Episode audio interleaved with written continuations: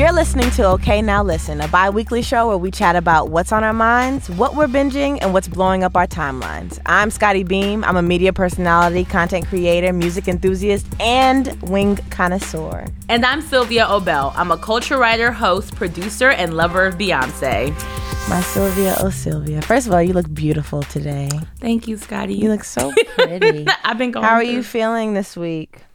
Well, you know, I must have rehearsed my lines a thousand times, A thousand times. but they they never seem to come out right. But when you know what I mean, um, if only you knew, if only you knew how much I got my life from the Verzuz battle between Gladys Knight and Patti LaBelle, because that's how I'm doing it really it really just set the tone. It was the spiritual healing and cleansing i needed to start a new week. Um and i literally think my auntie powers are fully charged. We're at an all-time high right now. Um i literally have zero fucks about me. Um, I literally have cursed out at least three or four of my nephews and nieces in my mind. Um, I I very I just feel I, I just feel like you know our moon has risen. Like we are in auntie season. Like it's a zodiac sign. Like auntie's in retrograde. Like I don't know what it's called but that's where I'm at.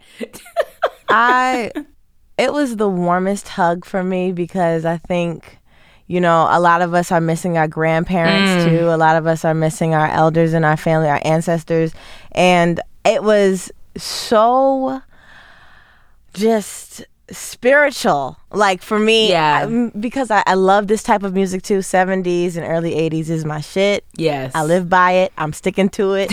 I will forever be embedded in the the 70s and 80s music culture period. Like I, I fucking love it, especially disco. Don't ever come for disco's head. I will come for yours. Yes. Now, I was in love with the sisterhood between Gladys and Patti Yes. LaBelle um, because it was genuine. Mm. You can tell that it was genuine and it was nurtured. yeah, It's something that they spent years doing, you know, I'm spent years talking to each other and being, you know, kind to each other and loving on each other. And I loved that about um, the Verzuz challenge, even though they didn't even know. I'm sure, and I'm pretty sure they don't even know what the fuck was happening, what was going on. Was it a com- like a competition? Absolutely not. like a It was none of those celebration. things. Yeah, it was definitely a celebration. I love that they were singing from their chair. Your fave could fucking never, ever in life, not a person right now. I don't care. out can sit in singing your chair. fave, out singing them from the Sit chair casually, chair. Legs, casually. legs crossed. the diaphragm is folded. You hear me? The diaphragm already knows like- what to do.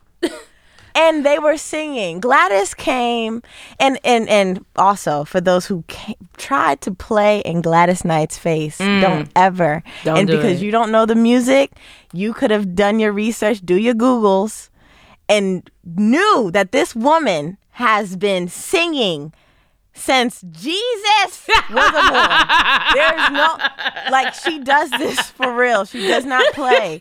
Like um Jesus was So a boy. I- Jesus was a boy and she does not play. She does not joke when it comes to those vocal skills. Gladys came in hot, like she was hitting the notes early. You know what I mean? I was like, okay, Gladys singing her casually out singing your fave from her chair at 77. Like, what is life? Get yourself get your health together, all of that. Pat Patti Mm-hmm. sang If Only You Knew from her seat. She literally Mm-hmm. hit that if from her seat, from her chair. Let and I just I just want us to talk. Like, I just, this is why that music will always be revered. That time period will be revered for what it was, which was bitches who could sing. And that you weren't getting by if you could not. I don't care how cute you were. I don't um, care how many Insta. of Well, them was getting by. well, I mean, like, Diana was getting by. wow, honey. we're not gonna do Some this. No, we we were. was getting, we was getting. No, I know. love I, know you're you're, you're I right. love- I, just you I'm know that's fan. one of those black things But- that we don't say in front of company. no. Well, what company? This is the listen. If they're listening to us now, they are family. They know about us. We The are on the what episode? yeah, you're right. The white folks time- listening. Oh, white folks can't talk about shit. but first of all, if the whites are listening, hi, you're just here listening in. I, I seriously don't ever think about that. I know, But I know, I know. I was just, you know, I I do believe that this was a time period where you had to give your all, no matter what. There you go. That's whatever you had, you gave your best. Right. And you looked your best. You were always at your best. Mm. Um, and so I think, you know, Gladys and Patti are like legends, fucking icons. legends, the icons, the visionaries. They were the the styles. Like The I took some time just to look at Patti LaBelle's, you know, evolution, the evolution of Patti The wigs. and the wigs, you know, the styles. I just, I, who child, I, I really had a good time. I was dancing in front of my TV the whole time when Dionne Warwick came out. Ooh, they, Let me tell pulled, you something. New Jersey's own. New Jersey's off. own. What? Sis came out. It she said she was 80. She said 80 she's years old? 80, yeah. She's 80 years old, harmonizing again with the best of them. And they say when they So sang I- Superwoman, child, I thought I levitated. Oh Lord, Lord, they perform. They are entertainers. they are entertainers, and what I was is what you come to entertain. and what I loved is that they they gave me what I came for. Like they knew what we wanted. They gave us the class. They didn't turn the Ciroc bucket into a bouquet of flowers. They didn't have chandeliers in the back. You know, Patti brought the props because she knows she's the extra auntie. She knows she's the extra Always. auntie. So she had her Louis Vuitton suitcases that nobody asked her to bring as her side table. Mm-hmm. She had multiple pairs of shoes. Did you catch the shoe change when she kicked off Well, the of course, because And- when she was singing "Somewhere Over the Rainbow," it was expected that she was going to fly away. That's first. You had to fly away, and that you had to kick off kick off your shoes. Consider me Prince at the BT Awards special with the shoe in that caught the shoe in the air and held it. Cause that's how I felt by the end of the, that damn Verzuz child. Because let me tell you something. I'm gonna tell you my two favorite moments. When they went from neither one of us to somebody loves you, baby. The back to back, I almost had a heart attack. I said, "How you gonna hit us with a double header like that?" I was singing like I was employed by Gladys Knight herself. to do backup. She was like, "Sis, can you just be Pip? Be one of the "Ah, Pips." one of the pips. And I said, I got you, sis. Don't you worry.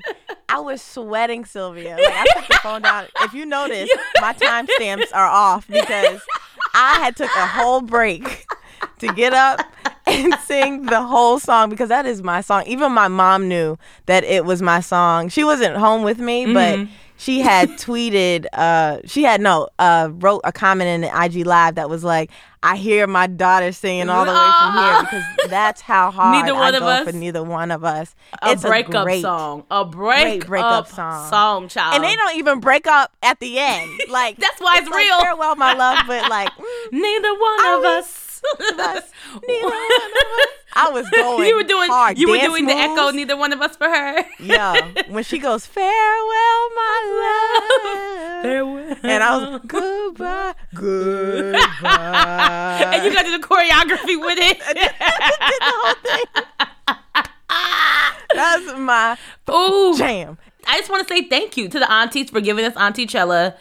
And I just really feel like Verzuz the bar has been ris- it's been raised. It's been raised. It's been raised because if these two women in their 70s can get up there and sing live regularly, I don't want to see another R&B singer compete in this competition unless you're going to hit me with some live vocals as well. Cuz you have no excuse. You have no excuse. this- it's it's been different. and you It's also no longer have an excuse to think you're too good for Verzuz, which is really what this did.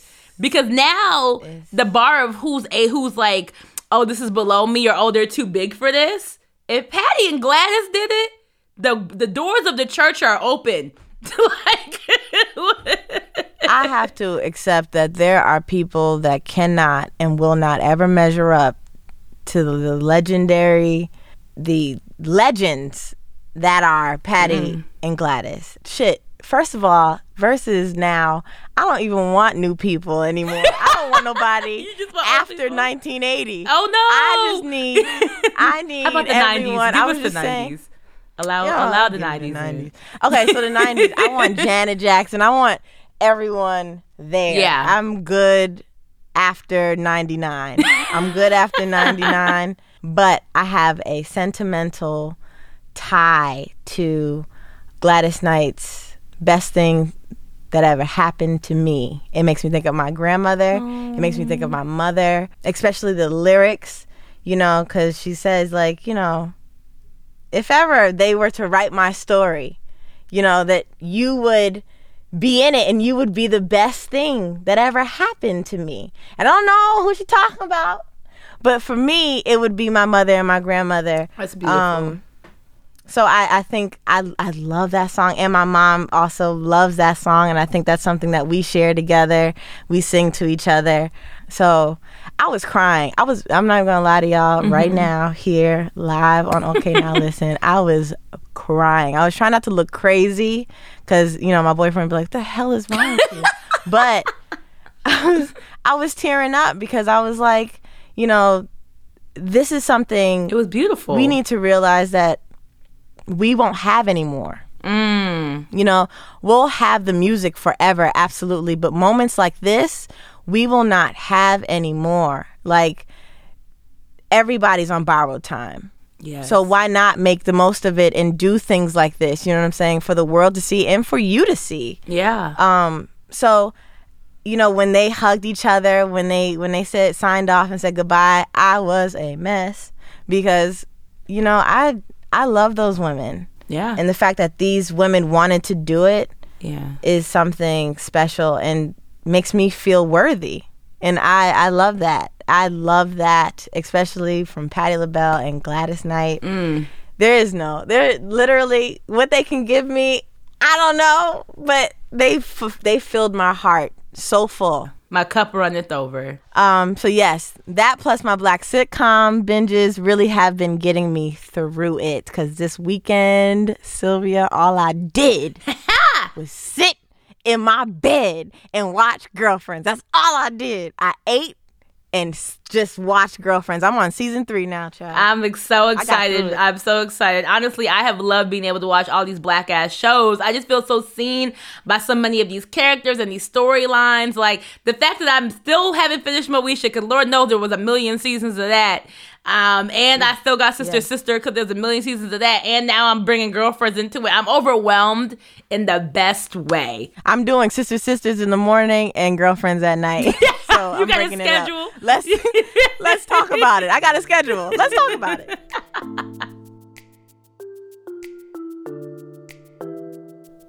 Okay, so we definitely have spent the past few episodes talking about some of these black sitcoms like Moesha, The Game, and uh, as of this past week, Girlfriends. And you know what all these shows have in common, Sylvia? What's that? What's that, Scotty? Motherfucking Mara Brock Akil. Ha-ha. That's who. Hello. The baddest. The queen, the visionary, the legend.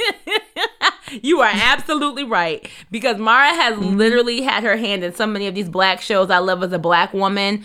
She has really been the architect of how the architect of the representation I've seen in myself on TV. You want to talk about a visionary? She literally, when I think about the black women, literally whether from Moesha to girlfriends to being Mary Jane to the game, like it's li- she's literally given me so many of my favorite strong black leads. You like what I did there? Mm-hmm. So I love it.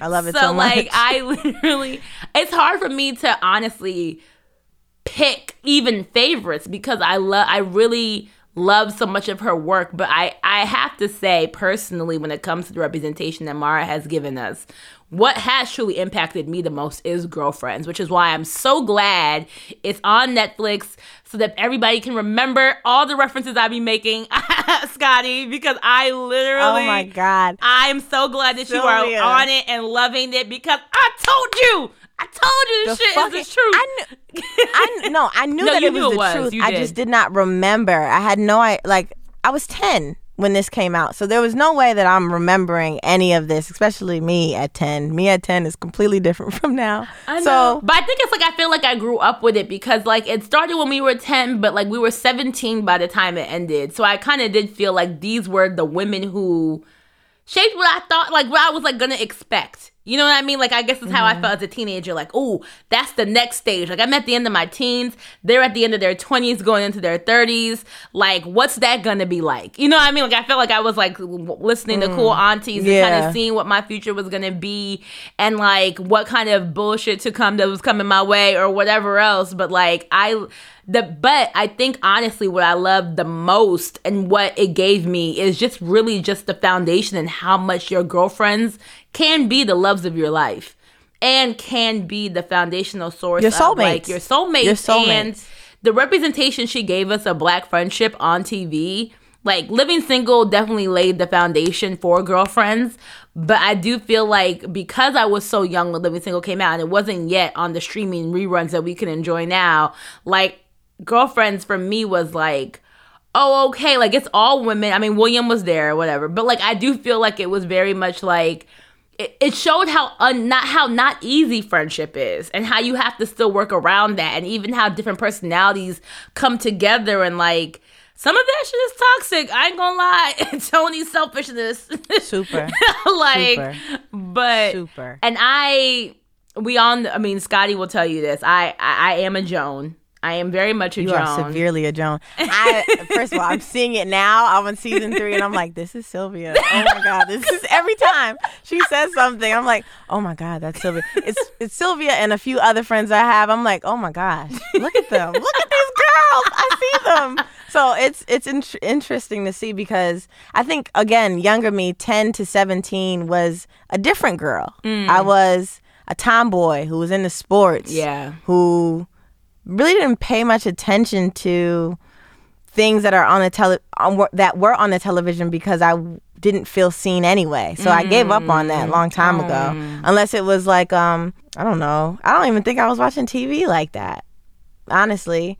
Um so yeah, I never got to see that but me now as a woman watching girlfriends my God. I'm like, oh my God, this is our life. Because we're Like, literally their age now. We're living it right now. So I was when Joan was going through all the things like at 30 when she was turning um turning 29 and she was losing her shit. Mm-hmm. And um then at 30 she was like, I haven't done all these things. Like I need to do these things. She thought she would need to be a nudist. She got to get on the beach and do something wild. And Right. they were playing Never Have I Ever, and she's never done anything. So wow triggered Um, me yeah so you know stuff like that i was like wow this is definitely what we're going through what i'm going through right now um, so yeah i felt seen now which Yeah. is Im- incredible that like tv is timeless too. That Mara's Like, never really script, Mara's that. impact, Mara's, like her, Mara's her writing is her the writing pen is game. strong. the pen game strong. You hear me? She got the yapper on her the chopper hold up wait a minute it's a 22 with that motherfucking pen I'm about to fight you. mara girl, Hold up, wait that a was a minute. good it's a and, it's, and 22. it was it was great it's great so far like i'm really enjoying myself I'm so glad. Like I'm not deep into my binge yet because I just got my Wi-Fi and cable cut on in my new apartment. Okay. So now, Okay, so now we in it though. I'm about to be like, I now I'm about to be able to do this at the pace I want to. Um, and I am excited to relive this as Mm. a 30 year old woman, and um. Just see my friends in the situation, but I do. and It's like it's like a warm hug because it's like wow, like it's kind of like okay i can when i watch these episodes i can remember thinking what i thought i would be like by that age and now i can see like where i am at. And i kind of like that it's like i'm able to have that recollection through the show in that way. And then like even mm. just seeing like oh i do have my maya and my lynn and my tony and i didn't know if i was gonna have those growing up you know what i mean at that point yet and like these women have been there more for me than these niggas. Wow, Mara knew. You know what I mean? I mean, at least more consistently. You know, I used to watch Joan and be like, wow, she's a successful black woman at 30. Can I do that? And it's like, I literally, it's not a house. I didn't have grandparents that left me a house, which is how Joan got her house for the love of God Yes. Twitter. My Yes. fucking God. Y'all love to ask a question, an irrelevant question. Like, y'all love to try to but, but don't have no but don't have no motherfucking questions for that white woman on um fucking Sex in the City. They got That's my listen, confusion. listen. Joan's grandparents gave What's her her the name? house. What's Sarah Carrie. Je- Jessica Parker's Carrie. name? Carrie. Bradshaw. That child. I don't. I really don't know white women. It's And not- I watched all of, Lord. and that's the other thing. I watched Sex in the City, and this came like girlfriends kind of came after Sex in the City. Like I think they maybe overlapped for a hot minute, but like I I loved that we got this shit. Cause I used to watch my mom and her friends watch Sex in the City and be like, damn, they don't got no black women to watch. You know what I mean? That 11 singles over. And then friends had come in between that time too. So it really was needed because like we had kind of like lost that fr- black friendship tribe shit that was going on there. And it was sh- it showed that we contain multitudes. It showed the diversity within diversity of black women. Like I don't even think we had ever gotten to see a black woman like Lynn on TV before mm-hmm. before girlfriends. Mm-hmm. Specifically like just this bohemian hippie biracial like student loans up to her ass. Like you know what I mean? Super smart but very free spirited like you usually don't get to be both. Yeah. girlfriends for me honestly is the Mara show. I saw so much of myself and what I thought would be my future in it. And I am so it's it's just it's also just really nice to look back now and be like wow so I did get to do some of these things. Like I am moving into my own place and I have these things and I I am trying to figure out how to have the next version of that like these women are. And I just kind of feel seen and just um, understood is the real thing there. I feel understood by these shows, and that's what means the most to me about it. What Mara show and or character made you feel that way the most? I would have to say, um, and this is an older one, but this is um being Mary Jane for me, and yes, a lot of it is not me because you know I was not sleeping with a married man, you know, all that stuff like that. Just to be I- clear, I and I mean it. I'm not classist like Joan either. Just to be clear, like we just see parts of Yeah, yeah. um, but there are parts of Mary Jane that I think I see myself um, in, and that's the work ethic. Mm. So it came out in 2014. I was 24 years old, and I still was trying to figure out what I wanted to do. I knew where I wanted to be. I just had to figure out how I was going to do it. That's a better way of saying it. Her work ethic for me was where I saw myself and where I wanted to be. You know, how hard she worked. I was like, I need to be that dedicated. And also her leaving motivating, like, quotes on her wall, on her mirror, stuff like that. I do that a lot, and I never thought in a thousand trillion years that people do shit like that. I do it. I did it often, and around that time too, I was living in a house that was not mine. I was living in an apartment that was not mine. So um, I kept those notes like in my notebook, or you know, uh, would write it down on my phone or stuff like that. And whenever I felt really low, I would go back to those notes and just read them over and over again. She also never let them see her sweat, like professionally. She could be going through some shit, she and she, was going through some shit. Right. But she never took that When that into camera came on, her job. When that camera came on, when that mic is hot, Mm. she did her thing, and that's what I loved most about uh, being Mary Jane too. I love that. Like I love it. I love the professionalism. Period. When it comes to like shutting out the world and doing what you love, you know. Right. Yes, it's a mess in the back, and I know that you're not expecting. I'm, you know, yes, we're not perfect, but right here, Mm. where I want to be, my passion, what I love to do, this is going to be my number one pr- priority right now. Yeah. And I love that about Mary Jane. Um, so yeah, that's that's what I loved. I aspired to be, and she had Michael Ealy in her bed at one point, which is very aspirational. and and now you know that's why. also, I saw myself I knew. because I said- because that We- is We learned a few episodes ago how much how you feel about Hello. fuck them kids, Michael Ealy. okay. Hello. Shit. Shit. I can't remember. Did she end up? Did she end up with him, or did she turn Yeah, she married engagement? him. She married No, him. she married him. Okay, yeah, okay. Remember the the last the, what was it? A movie? It was a Mary Jane Oh movie. yes, it was the movie. Okay, Yes. thank you. That's why I was getting confused about child. Yeah. Thank God, child. Least, hey, at the Yeah. end of your struggle storm, she started the season sleeping with a married Omari Hardwick, but ended the series with Michael Ealy as her husband. Michael. If that ain't a, if that ain't a it does testimony not get better.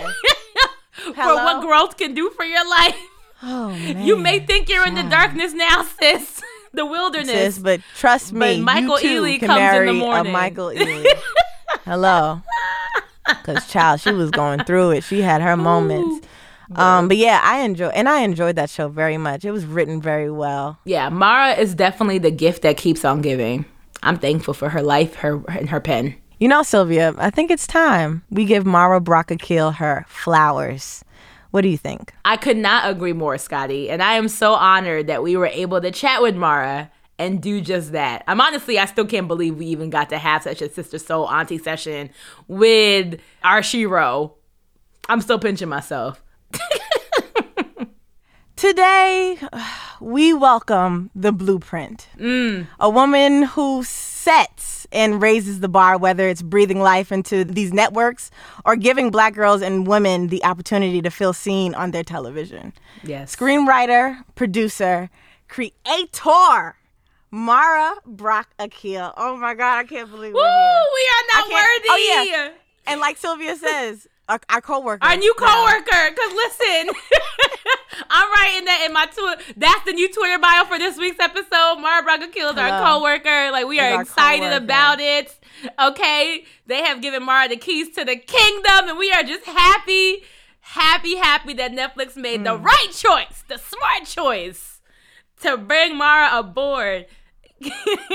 I'm happy they did too, ladies. Thank you for that beautiful introduction. I mean, come on, who doesn't? I mean, that was that was spirit filled. Thank you. I'll take that every day. I appreciate that. I just, I just, I love you so Scotty's much. great at that. She's she we do it from the heart. But so let's just jump right into it. This month marks the 20th anniversary of your classic television series Girlfriends. Oh gosh. and the series in all of its entire entirety is now on Netflix. Congratulations. How does it feel? It feels amazing. It feels like Christmas. I, I to be honest, I kind of gave up that this was gonna happen when all the other shows were streaming on the various platforms. I was like, uh, hello, what about girlfriends? What about the game? Y'all, come on. And it just didn't seem to happen, and I didn't understand why. And so then I had to let go so I can receive more, you know, to open myself up so I can do more work, right? And the blessing and alignment. We plan and God plans, and God is the best planner because I did not see this coming. Hey. When I was over there d- making a deal for my making an overall deal, who knew on the other side of the mothership they were this blessing was happening and the alignment of it is nothing but God. I just I am I'm in awe that what tomorrow will mark t- literally 20 years to the day that girlfriends that my life changed. Wow. And like as as you ladies said, y'all's lives changed. I mean, Yeah, listen, I haven't been the same since, and it's like it's it's insane that how I think it speaks to the quality of the show and the quality of your work that it still resonates across generations. Like we were teenagers, you know, we were pre- teenagers. Like when when Y'all should have been in Girlfriends bed. was That's going what. on. I know we ain't had no business in grown folk business, but we was in there. We was in there, and I'm just so excited to rewatch it now that I'm the age of Joan, Tony, Lynn, and Maya. You know what I mean? And it's still that show to us. And why, I just wanted to get your opinion on why do you think that show still means so much, and like why do you think that it still fills such a hole that like we're all still so thirsty for? Well, it's clear to me, I think, because I built the characters as human beings. I the whole goal of the show, or one of the goals, is I wanted our humanity to be seen. I wanted the breadth of who we are. You know, from the ratchet to the righteous to, you know what I'm saying, to the, to our the success. Yeah, to the bougie, to the, you know, eating ramen, to the, eating too much sushi. I, all of it. I wanted, I wanted all of us in there, all of who we are. I think one of you know, I think a lot of artists are political in, in a sense, and my poli- my politics is I wanted black people. I want black people to be seen as human, and I want us for ourselves, number one, and then for the greater society, so that we can have space in the world to be who we are and be great and be who you know, and not. You know, sometimes it's you know what was it respectability politics. You know, we we spend so much of our life trying to be something else and i want us to be who we are and who we are is good enough. We are human we are all those things. So i think the characters resonate because they were built with care they were built with quality they were built with having real human aspects to them not not not selling out on the stereotypes just to get a show on. Um, I'm really blessed to have had the the space to tell these stories, and I'm really thankful that there's an audience because you know, as an artist, you need an audience to have a conversation, and that what was put into it was felt and received, and each year, you know, that the um, you know when people when people the word of mouth because at the time that's all girlfriends really had. We didn't have any billboards. We didn't have any campaigns. Mm. it really spoke to the viewer and the viewer. So i have i'm thankful to the viewers because the loyal fans have been there day one been spreading the word whatever network it's going to pop up on um, wherever it shows up. But to be on netflix where the you know to be on the biggest streamer in the world to be there and people to they know how to use it. They know they already have a hopefully they already have a subscription or they're getting one. Um, so they can just binge it. Have a good time. Check out for a minute. Have some laughs. Be reminded of hum- their humanity is huge for me. And mm-hmm. um, girlfriends was started on upn when they thought the, the network was going to cancel every every week. The network, not the show. they thought the can't the network wasn't going to be around, and to create under those conditions and know that it had a place in the world, and then for it to be 20 years later still relevant on this major platform is amazing, and so I'm thankful. Yeah. And so you touched on something that like I've really wanted to talk to you about, which is you I love that you made the point to talk about how you made flawed characters, human characters, characters who were not following respectability politics because I do feel like as black women, especially when girl, the journey from when girlfriends was on, and even when Be Mary Jane was on, we were used that we had to be kind of perfect to be something digestible for the mainstream public. And you've made a lot of a lot. I've thought about each of your the main character, the black women main characters in the shows you've created, whether it's Melanie Barnett or you know Joan, Toni, Lynn, and Maya, or Mary Jane, um, Nuri, like all of these characters. They're not perfect. They make question. They're not always even likable, and they make a lot of questionable choices. And I want to talk to you. You know, like what you know, what was the decision that went into developing flawed black women and flawed black black friendships and flawed black love. Like I'm thinking about even like Joan and Toni and the, the, like their friendship and where it went. And you know, people are about to experience that now grown like, dang, would I be okay with my friend doing this to me? Or even like, you know, there's a lot of talk on Twitter about the game with Melanie and Derwin and like, you know, the decision for her to keep keeping him, you know? So like what yeah. like what kind of talk to us because I think the people want to know like what you your intentions were with these situations. I think when I entered into, you know, to your point, I think there's still this pressure for black people to be perfect, not just on television, but in life, in order for us to be to stay alive in, in one case. Yeah or or to just be accepted. Um and i don't believe that. I think that you know i believe that my i i'm human i'm here and i deserve to be here flawed and all. And so and so if i want that for myself i want that for my people. So that's that is reflected in my art. And so one of the things that i really believe and write to is this idea that i don't believe in positive images or negative images. I'm mm. um, positive images can be just as damaging as what people think neg- negative images are because perfection is not real.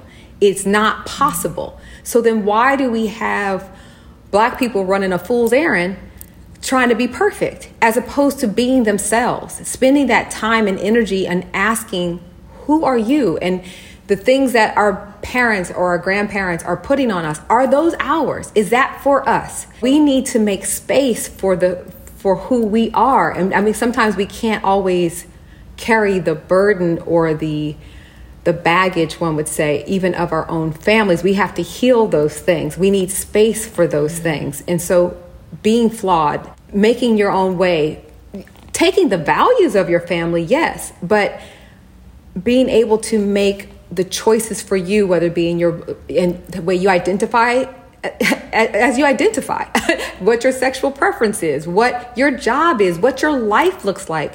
We deserve that. We're owed that meanwhile, we're still fighting for our humanity, right? So, right. by putting all of these issues in there, I think it helps us to reflect um, on who you are. Like you said, some of the characters aren't likable. Well, it's that's a mirror and a gauge for you, the viewer. Are you that way? Number one. And two, if someone's in your life that way, can you still love them and make space for them? If you can make love and space for Mary Jane, then you can certainly maybe sort of look at, you can look at some of your other friends and sort of try to understand them. You know what I'm saying? Or I didn't see it that way. Or more importantly, yourself. You know, I think one of the things I was even trying to, you know, talk about in that show was it's interesting how black women sort of put a lot of the burden on themselves to think if it, if it wasn't for them, it would all fall apart. And I think I'm trying to say, uh, no, black women, that's not true. We also need to start mm. taking care of ourselves before we always try to take care of everybody else. With girlfriends, it was about, it was about can we have it all, you know? And you see, Joan was running around about to kill herself, trying to have it all. Relatable. Yeah, but anyway. but thank God there was a safe place, the support group, as as um, flawed and wonderful as it is she had a safe place to land. So did Toni have a safe place to land. So did Lynn. So did Maya. And that's what we need also in our human experience is a safe place to land and be. Somebody asked me uh, a few days ago what dream did I recently have to let go of? And I had said that it was the dream of others, of my families, of my mothers, of, you know, um, my ancestors, even like even the people who came before me. Those dreams were placed on my back because they weren't able to you know, see it. And I and I get that and I know that we have to carry that with us all the way. But I wanted to know when you when did you start to get to that place where you said, "Okay, I have to let go of these dreams of others like f- that people placed on me, not my own." I didn't even start to think of my own. When did you start to actually say, "Okay, this is what does my dream look like?" Honestly, I've been thinking about it throughout my life. But to your point, I, it was as significant as it is to my career and girlfriends.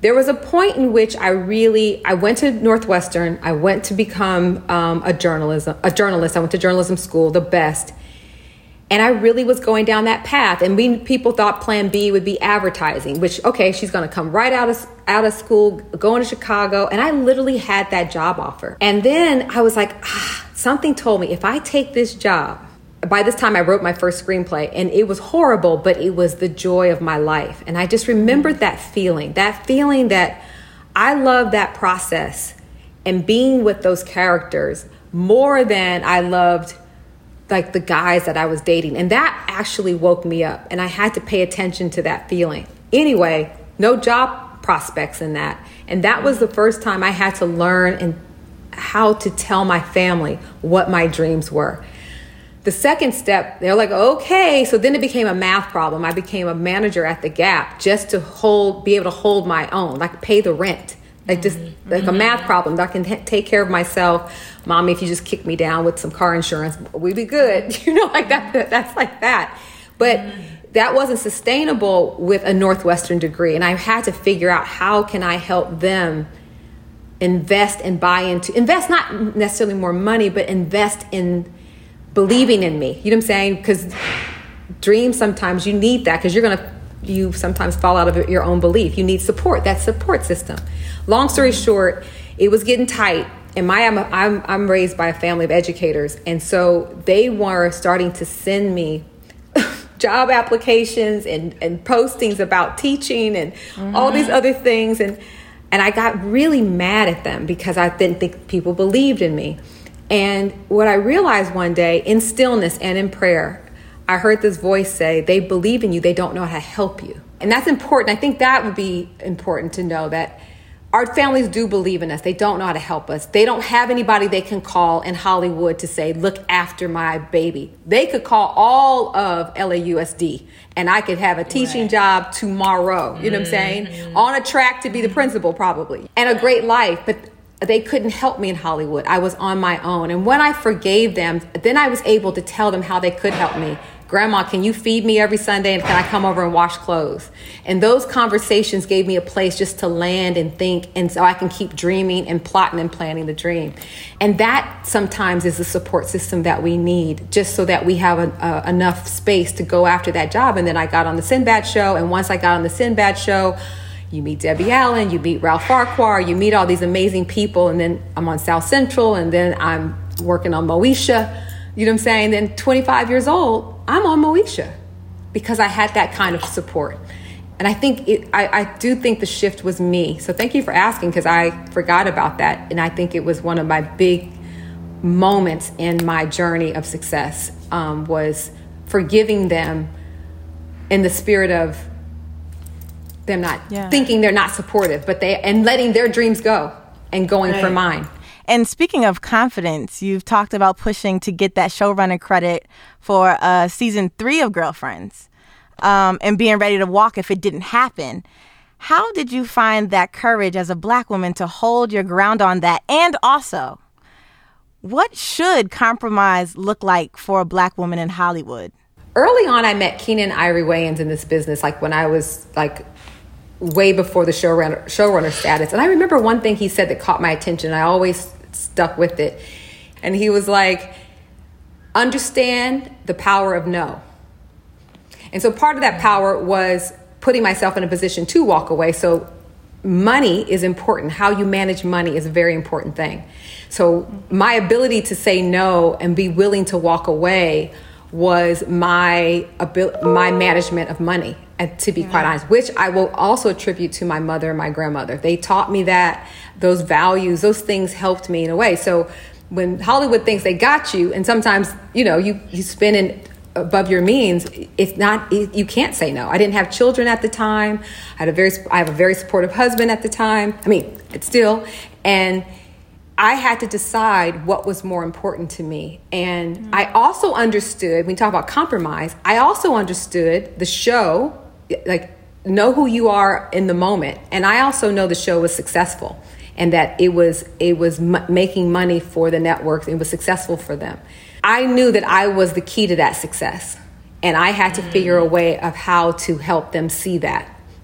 And so mm-hmm. there was a moment where you know they needed me and i still needed them but they needed me if they wanted that show to be successful and hold that slot. And so i i, I rolled the dice on faith but then sometimes when you win, you know also this deck is stacked against you. But I'm like Kobe, I'm like LeBron, I'm like all of them. Give mm-hmm. me the mm-hmm. ball. I want the ball. I'm going to take the shot. I'm like Damian mm. Lillard. I want the shot. Give me the shot. Right. Because a lot of women in our industry, black women in our industry, period, just don't know whether to compromise or what yeah. lo- compromise looks like anymore. Because it's like, am I like throwing it all away? Am I doing this right? Am I yeah like compromising right? Am I negotiating decision. right? Yeah, me walking out is that me being an angry black woman now? Like I don't know. And then they also gaslight uh, so many of us to feel like we don't have the keys, like we won't make the right, shot, like we right. aren't key. Like you knowing that you were key to the show. I've been in so many situations where I know I was key to a project, but yes. the people around you will make you feel like you're replaceable, right. that you're not key. You know, I mean that you're like like do the opposite of like empowering you in the sense where you really have to know that true to yourself because a lot right. of people around you will make you feel like it's not the case. Right. Self awareness is the key. Self awareness, but I think, you know, one thing that I've been really practicing more and more is meditation, stillness. You know the mm. voice of truth. Sometimes you know when people are gassing you up, you gassing yourself up or whatever. You know when there's compromise. And so one of my things was even as I said what I had to say, I didn't roll my eyes. I didn't I wasn't stomping out of there. I wasn't yelling. I wasn't I was in compromise. I'm telling you what is best for the show. I spoke the mm. language of value. I am what's best for the show. I, I can honestly tell you that if you decide to move forward with this show, it will not be as successful without me. And then I also had receipts, meaning like it was promised to me. So I want to know what changed. What haven't I done? Because you can check all that I've done. So when you just sort of speak and it may not be comfortable for you, but it's right. And so this is what I'm willing to do. And I think just by speaking up for ourselves, you get to see where people really are. The, the last thing I'll say is I've also learned, we say where the compromise is, I think it's important, especially uh, in my role as a showrunner and a, and a leader, a visionary. You have to be able to, I always say, I speak many languages, but I only speak English. So it is my job to help communicate and it, can be tiring at times but the way you talk to executives is one way the way you talk to the actors is another the way you talk to the writers the way you talk to the crew it's part of in the role to galvanize everybody and empower them to that vision And when you sort of build that around you, it's it becomes in some cases a no-brainer for the the the moment you're asking about am I compromising? Am I am I making the wrong move or the right move? You'll know this is valuable. This is my value. This is what we said and can I just get what what's fair? And I think I can fight on fair. I loved that earlier you talked about how, you know, some of this advice came from like Keenen, Ivory Wayans, and how you mentioned, um, you know, even you've, I saw you've posted on Instagram about um, the community about being like how you got your job on Moesha and just kind of how the community is leaned on each other. And we all know that there's very few black people in this industry. And one of the things I've loved is like with all these shows coming back on Netflix is seeing the credits and seeing how many recognizable names are in the credits of these shows that I didn't know them then, but I know these names now. Like whether it's you being brought on to work on Moesha and seeing your name in those credits, or you know seeing you know knowing that Lena Waithe has spoken openly about her work with you on Girlfriends and how she was motivated and inspired by you. Seeing Kenya Barris's name all up and through the game, I was All like, wait a minute, Every single, I was like, what? listen. And so it really looks like you got you've been fostered in or even fostered your own community of black creators. Was this intentional or is this what survival looked like for you all, you know, is coming up? it's legacy. You know, one of the beautiful things, especially about around the Moesha days and even the Sinbad days, the segregation of our programming created our, our sort of Hollywood HBCUs. You know what I'm saying? We only, there was very mm, limited places for us to go. And you're just around that love. You're around that place to be. I, I think my Ralph Farquhar, Sarah Finney Johnson, and Vida Spears, they created a place for me to learn. You know, I learned how to make TV. They weren't selfish in hoarding the the the the the, mm. the skill set of how to do this. They opened the doors, and anytime they opened a door, y'all, I was there. I was there. I was there doing the most. Like what do you need? I was always and i think that's important. I think i became the go-to person and but the but the mm. benefit is i learned how to make the sausage. I am so you know i wasn't always although it was a lot of fun and parties and things of that nature but i was there to learn and absorb how to do this. And so i watched witnessed my mentors pulling up, lifting as they climbed. They hired black people. They wanted us there. You know what I'm saying? Um, they looked for us. They had to teach sometimes as they were um, also were being hired. There was a teaching course because we didn't have the experience. All the doors weren't always open for us. So that is important to me i'm a i'm connected to a link. And so what was and how do you pay that forward how do you say thank you? People want to use thank you a lot but how do you say thank you is you pass that forward. And that's what i did mm. to kenya. That's what i did to kenny smith karin gist lena Waithe, prentice penny. I'm so proud of all of them. I think they all have overall deals. Jenny rice. All of those came through and and taught them how to make the sausage and also gave them place to be have a voice make mistakes and learn from them and grow and that's how we move forward I mean, like Toni Morrison said, I always say it. The function of freedom is freeing someone else. So that's exactly what we have to do, and we have the responsibility to do. But you mentioned that working uh, with Netflix would allow you the space to do what you do best, which includes painting portraits and murals of women. Talk to us about why this is so crucial to your work. black women well my muse are black women the marginalized the invisible. We are not seen. Yet i see i see all the beauty in us. I mean i was raised by this beauty and this complexity too. I mean we're not perfect. I love i love the imperfections. I, in the japanese culture they have a term called wabi sabi and wabi sabi is the beauty and imperfections. And i think but uh, we need to be seen you know? And so i'm just i'm just trying to let people see us the best way i know how and using and, mm-hmm. and doc, using art and commercial art to expose us to ourselves as well as to a larger audience. So i'm just painting portraits and like girlfriends was whole my whole theory about that was i just want to document our existence. This is what we were thinking and doing in, in the year at the turn of the century. This is what we were saying how we were saying it how we were doing it. So imagine I'm just scratched. I've, I feel like I've only scratched the surface. I think my my it's interesting. My vision of my storytelling, I reached with Love Is. I think when I first got off the boat into Hollywood, that's how I saw in my head, that's how things looked in my head. I also knew I didn't know how to make that show just yet. Also, they weren't buying that show then, right? So, right. Um, so now that I know how to make what is in my head and at the level of quality and expression that I want, teaming up with Netflix, they believe in that same quality of expression. They have the resources, they have the reach, and they have the um, attraction to the type of stars and talent I want to work with. Like one funny story I always love to tell. I had Regina King's picture on my wall because she was Joan. That was like the muse for Joan. So when it was time for Joan to get cast, and I was like, well, did, did Regina call back? did Regina call back? but this is at a time when every other week in the trays, UPN may not make it. So of course Regina's not calling back, right? This is she's all she is mm-hmm. done. You know, boys in the hood, two two seven. This girl, yeah, that's cute, and it's funny because we laugh about it now. But um, it's fun that I'm able to tell her that story, right?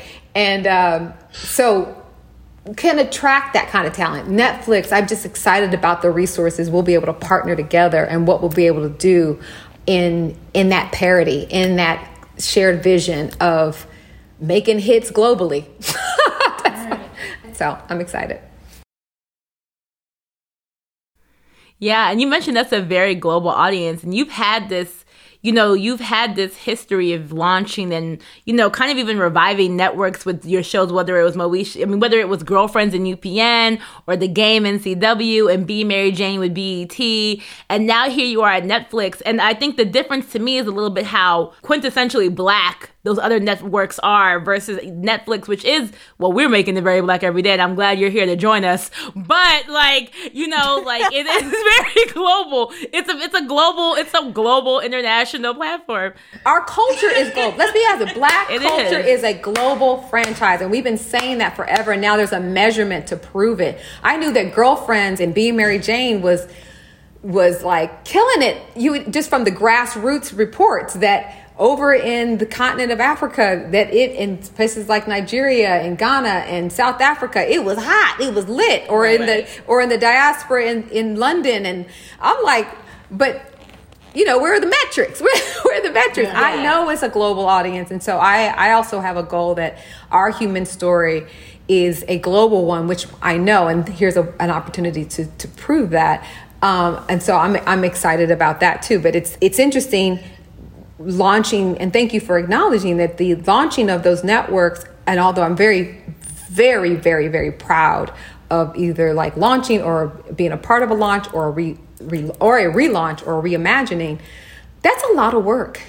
That's a lot of work. You got to make it, you got to teach. It's a lot. So to come in and just have the resources, I'm excited. I'm really excited about what the what the opportunity presents itself it's like walking into a studio and having all the paints, cam- all different size canvases I want. I got light. I got a, I got a studio. You know what I'm saying? You're not working out the back of your car or something. You're just like,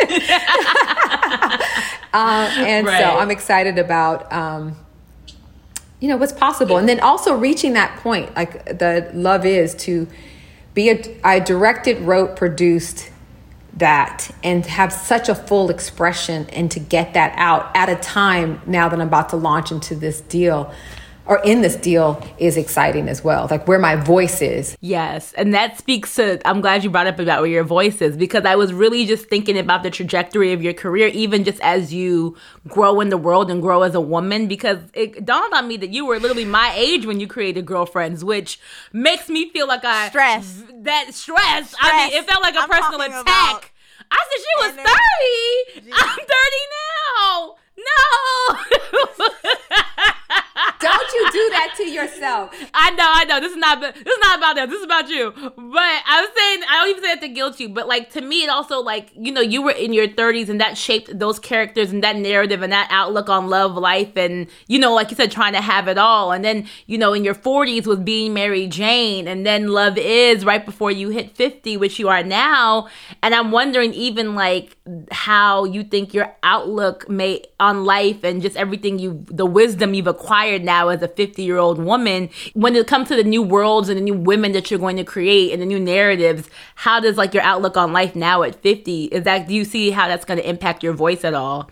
It is. I, I bring myself to my work. I mean, that is very true. And and my feelings and my you know perspective i'm watching a lot about what's happening in our world you know what i'm saying um, you know if you notice too one of the th- one of the subjects i talk a lot about throughout a lot of the program is class. It's not just race that i talk about or from the, the lens of black people but the we're so disparate in our in our experience in the world and also to each other. That is a continuum. I think how how the, the, the latest civil rights movement is going to impact us you know the movements. I even find you know i actually find your generation beautiful and challenging in a lot of ways and inspired by you know finding that different language and rhythm. We're still experiencing the same things. Like you're, I mean, like you're talking about being 30 and where are you in your career of success, right?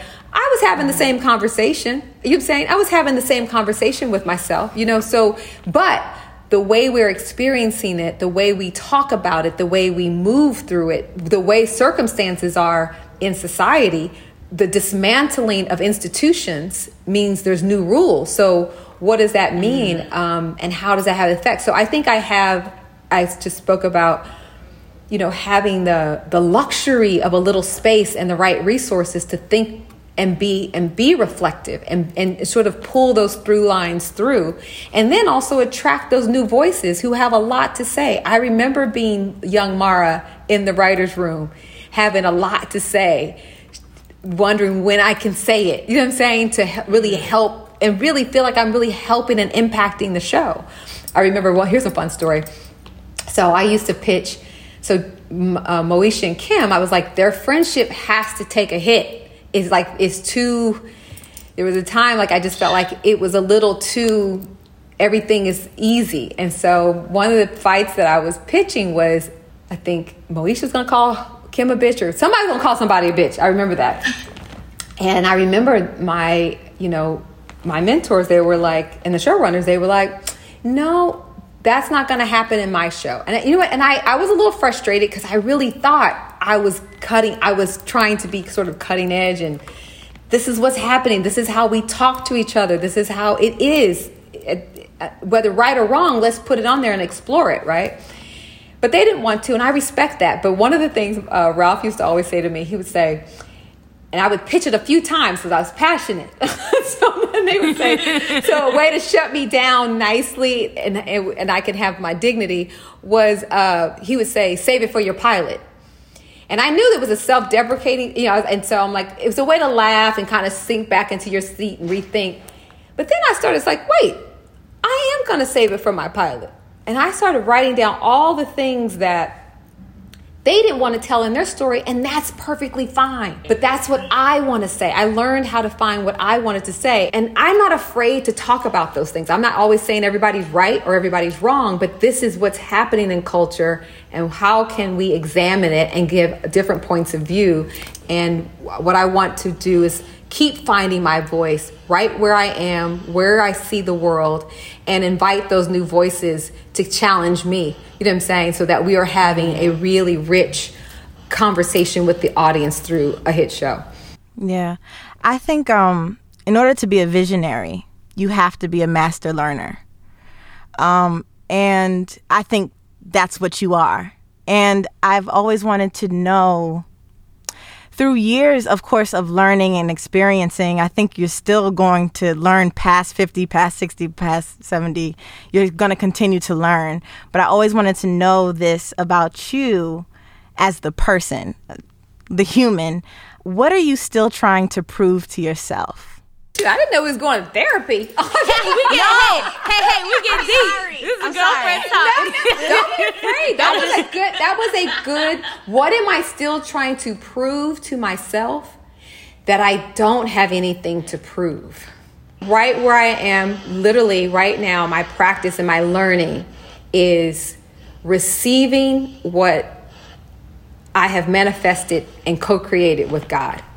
Yeah. And I think that part is huge because that's a letting go, that's a control issues, that's all the things that have driven me and I can mark as a way to be successful. But I think right now is just to be. Right. Because at 30s, in my 30s, we romanticize like having it all together and when that will be. And I know there's a lot of pressure. This could be my therapy session. I don't know. But um but um because it's amplified through quarantine, we're like you have to have it all together for 30. No, And you don't. I have to you Please know- tell her. I tell her I'm 30. I've been 30 for like six months. I keep telling. I we don't have it all together. I, I I'm very new into it, so my advice goes above and overhead. I feel like Mara, you're a better having- person. Like like 'cause having I'm- Mara, having Mara say that right, where she said, you know, ha- when you decide, you have nothing to prove. You know what I want to pass on to the next generation? And if you could learn it faster than I did, I really want you to practice stillness, meditation, and yoga, which is a is an inward exploration. I think what we've experienced all the way up until now is that success and everything we need is outside of self having material things are fun and good and try and, and understand that. You know what I'm saying? So when you go buy something, buy the quality, buy plot and plan for that thing you want. Enjoy the journey to that thing you want. But really what I would love for you to do is go inward in your exploration. If you could practice and harness that and learn how to take 5 minutes out of your day just to sit still for a second, to hear yourself you will get to where you're trying to go better because one of the things you may not be doing is is being clear with what you want you may not be clear in your vision you hmm. might be borrowing from so many different the influences you guys have in your generation versus mine is mind-blowing. Like you're getting hit with somebody else's vision of themselves or of the world. And mm-hmm. when do you have the time to think about you or what it is you want. Like we we talked about mm-hmm. family, you know, letting go of family dreams, but soon as you kind of deal with that, if you on Instagram for more than 5 minutes or just anything, even the field that we're in that we love, that we're inspired by, but let that be an inspiration, not a guidepost. Your guidepost is inside, not mm-hmm. outside. I believe, you know, I don't believe I don't I think I even said in being Mary Jane, you don't have to tear down to build You never. you never, and so i think sometimes and, and some things you'll know if it's time to walk away you understand that but i think there's there might be some other ways to approach things. I think the first thing when i talk about going to self i think we're such at odds with each other. I've seen a lot and this would be one of my challenges for your generation. You guys want so much and i understand it and i have compassion for it by the way. You want so much so quickly you're not really able to focus on where you're at. You're gonna miss you're gonna miss so much of your life and you're gonna get to 50 and be like i don't even remember what i did i hope you don't do that. I hope you'll remember what you did because you'll be present for the lessons and the blessings and the fun um, of it all you know? And so i think that the the willingness to to do the work and understand the process like i told you about my mentors learning to make the sausage cooking in the kitchen like literally i think all of us in this pandemic we either we learned how to cook or we cook better or you know whatever because we had that's what you had to do. And there's joy in that that that return to learning how to do that there's joy there so wherever you are i would just say be there Thank you. Thank you, thank you, Mara. Because listen, she gonna listen to you. She don't listen to me, so I'm happy about it. Okay, so we have two quick final questions. One is petty, so I'm gonna ask it real quick. It's just it's not petty. It's more like a personal desire that I needed to know because I had access to you today. Whose decision was it to make Toni mispronounce Jabari's oh, name? oh god every every time.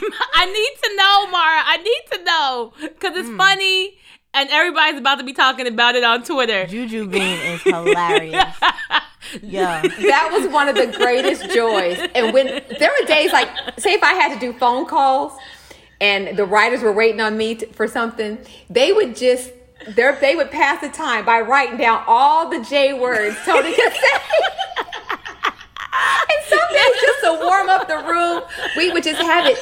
It was just, I, I, to be honest, I don't know whose idea it was. I don't know if it was my own. It was such a collective by the end of it. It was just so much fun. It was one of the most joyous parts of just. Re- And Jill, did she slay that every time? I mean, like the Every way- time. every Straight time. face. Straight from the heart. She was speaking Just from like, the soul. and she would right. look like, "Ain't that your name? That's your name, right?" Like, like it wasn't a joke, not a smile. Not a smile. Just- she killed Jabuki, that. what? Juju bean. Juju bean. Jabari, huh? What? Juju? Yeah. hmm? Oh my Hilarious. god, that was so Live for much fun. But I don't remember. I, I wanted anyway. I, I we're gonna say that's the collective. That's the collective writers That's the room. collective. Yeah. Amazing. And I'll let Scottie take the last, the, our very last question because we like to end on a positive note always. Oh, this is positive. The whole thing. Thank you, ladies. yes. Of course.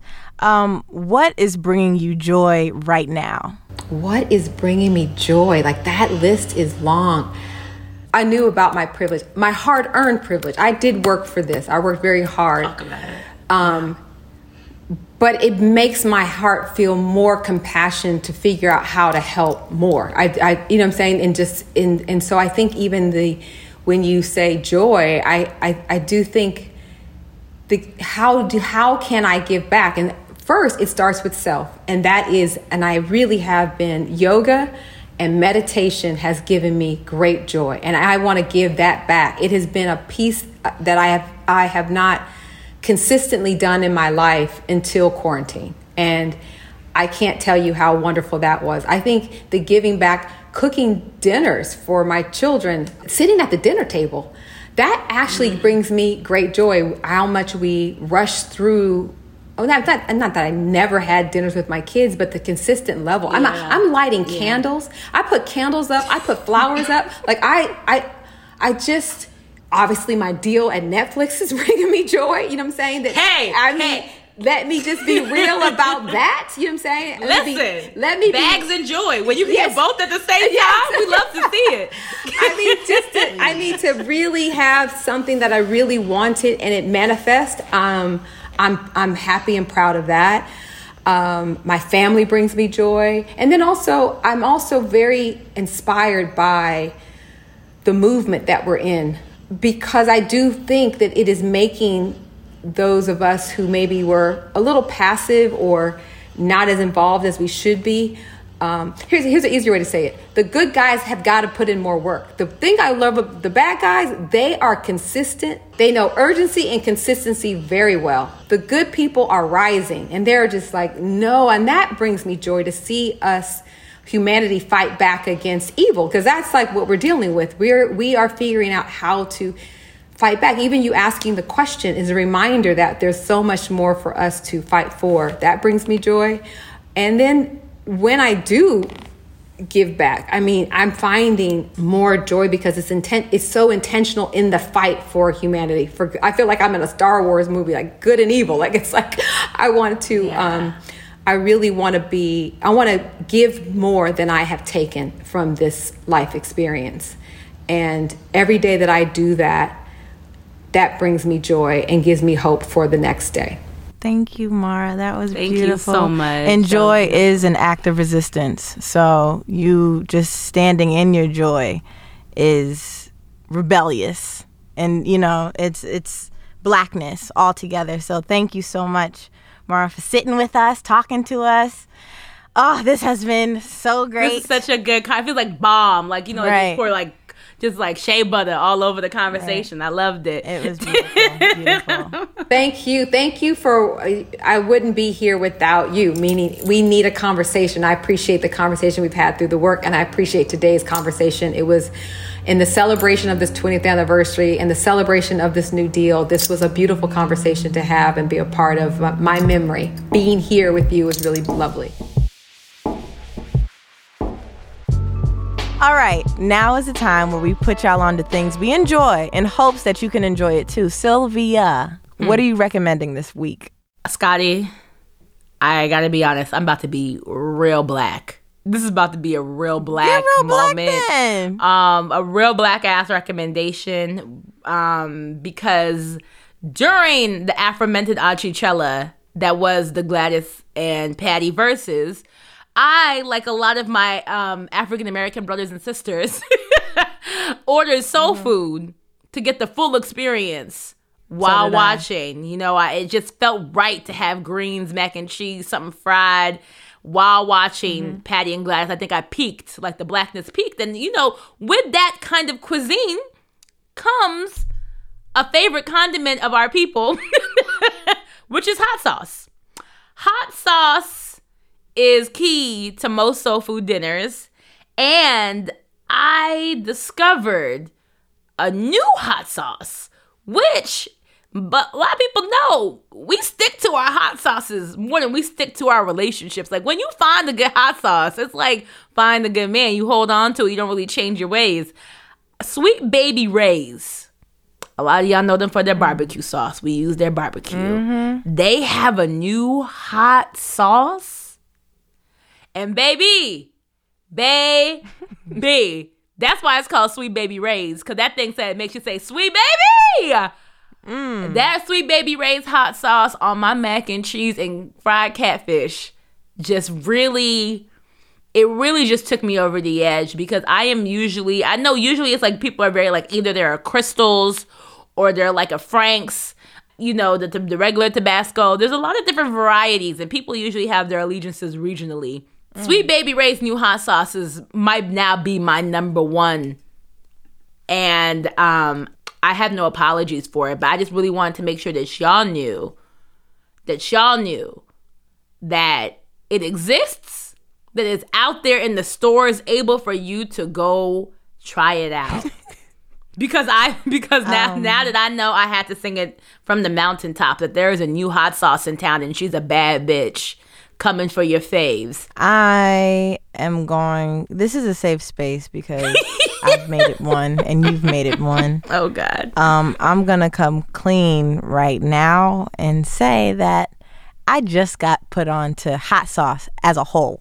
Period. Yes, When you say just Yes. got put on, I'm, just got put on like um a month ago. what you mean by just? I- what you mean by like you just decided to try it out? Cause I know your family been having hot sauce. Don't do your. I know your family. no, my been family having, got hot sauce. around. Yes, they're Caribbean. They they love spicy shit. I'm not a big fan of spicy shit.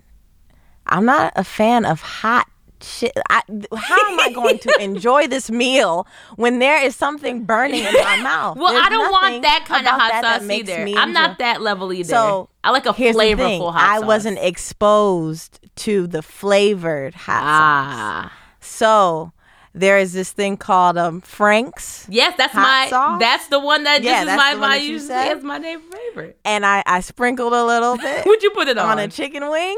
on a chicken wing. of course, it was a chicken wing. And I said, wow. wow. I think I'm an adult now. And so that's the reason why I, I'm, I'm going to try this Sweet Baby Ray's. Yeah, because so we're in line. Yeah, okay. So we're in step I'm with our scared. hot sauce taste then. Because if Frank, if you like Frank's, Frank's was my nigga. Like Frank has been in every home I've had. You know what I mean? But if you ain't tried a little Frank's, or in this case, like I said, Sweet Baby Ray's hot sauce on a mac and cheese, on a protein, a fried protein. Baby, you haven't lived. You I'm haven't lived, and I just want to congratulate you, Scottie, for unlocking a new Trying level, new. unlocking a new level of blackness in your life. of blackness. Absolutely. Absolutely. Can't believe um, because you there are there are a lot of unlocked levels that I am cannot share right now Oh my because I do not want this show to be boycotted. But I This is a secret black girl I- confession, confession right here. A black this girl is for confession. real, and I need y'all not to take it to Twitter. They're know, gonna just take it leave to Twitter. You know they they ain't, I'm, you- gonna They're like our cousins. They can't keep it to themselves. They're gonna take it to the Twitter to streets. yeah.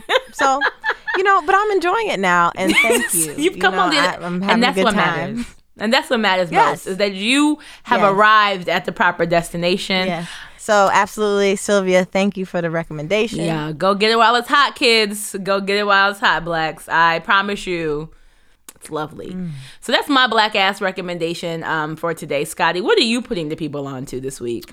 Whoo wee child. I bought black girl sunscreen.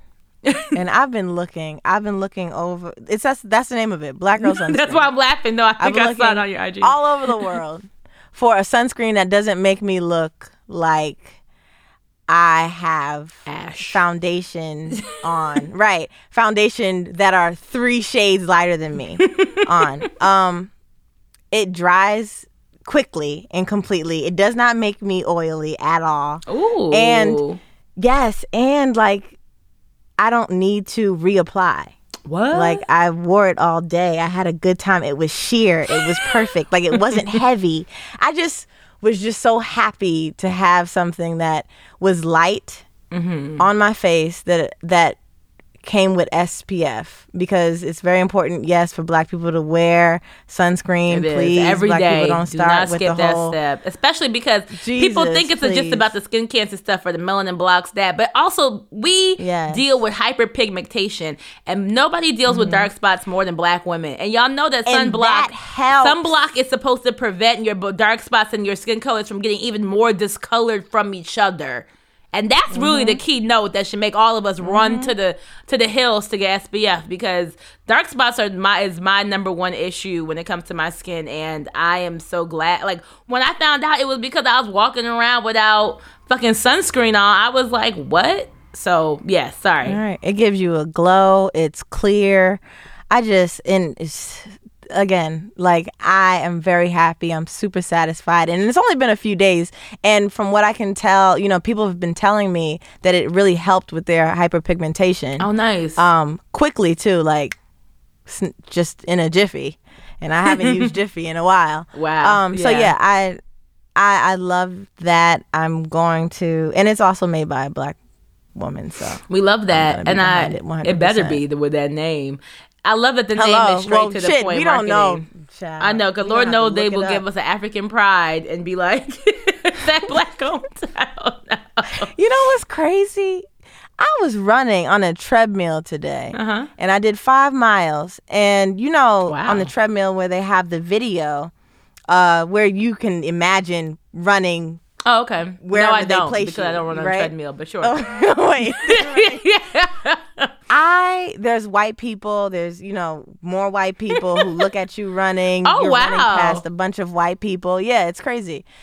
And then I bump into this white person with dre- who has dreadlocks, a dreadlock w- wig, and it's a group of them. I have to write a letter to Life Fitness because what? What? what kind of hell simulation were you in? you can't even I wait. You can't even run on a treadmill without being fucking. No, it's crazy. I Without was so dealing triggered. with- fat. I was like, hold on, I almost tripped over my foot. 'Cause I was like, wait, who is this group of white people who are dressed as Bob Marley? Like, it was crazy. It was nuts. And I was like, So you have to deal with cultural people. appropriation on the digital treadmill a while working out. You can't even work out in peace. a simulation, nigga. A simulation. You had to. You were attacked with racism from the confines of your own home gym. That's some wild shit right wanted- there. Right. They I it just was it was they couldn't even just hire some real black people with locks to run by. No, no, no. There's not a black person in there, and all I wanted was some green pastures and some clouds. Just give me And they those gave things you and ra- they gave you fine. cultural They gave appropriation and me racism. White people in dread. That's why. and wild. with the Jamaican colors on. I was like, shut this. shut your mouth right oh, I now. have Was to it Miley Cyrus? The next time I do, child, it could have been. I I just know for a fact. I'm gonna take a picture of it next time I'm whenever I decide Yes, to. That is motivate myself to do five miles. But we're gonna have to have a talk life fitness. My mind is blown. My mind is also Well, well, that's a different So kind of putting us on to some fuck shit. Is what you did just then, and I am. Oh, yeah. Good to run know. run on a different Trigger warning. Trigger now. warning if you run on That's that crazy. website. That's crazy. Anyway, that's what I'm putting you on to. Black girl sunscreen. Thank you. Thank you. For that. All right. That's our show. Mm-hmm. Thank you all for tuning in. Our show is a production of Pineapple Street Studios in partnership with Netflix and Strong Black Lead.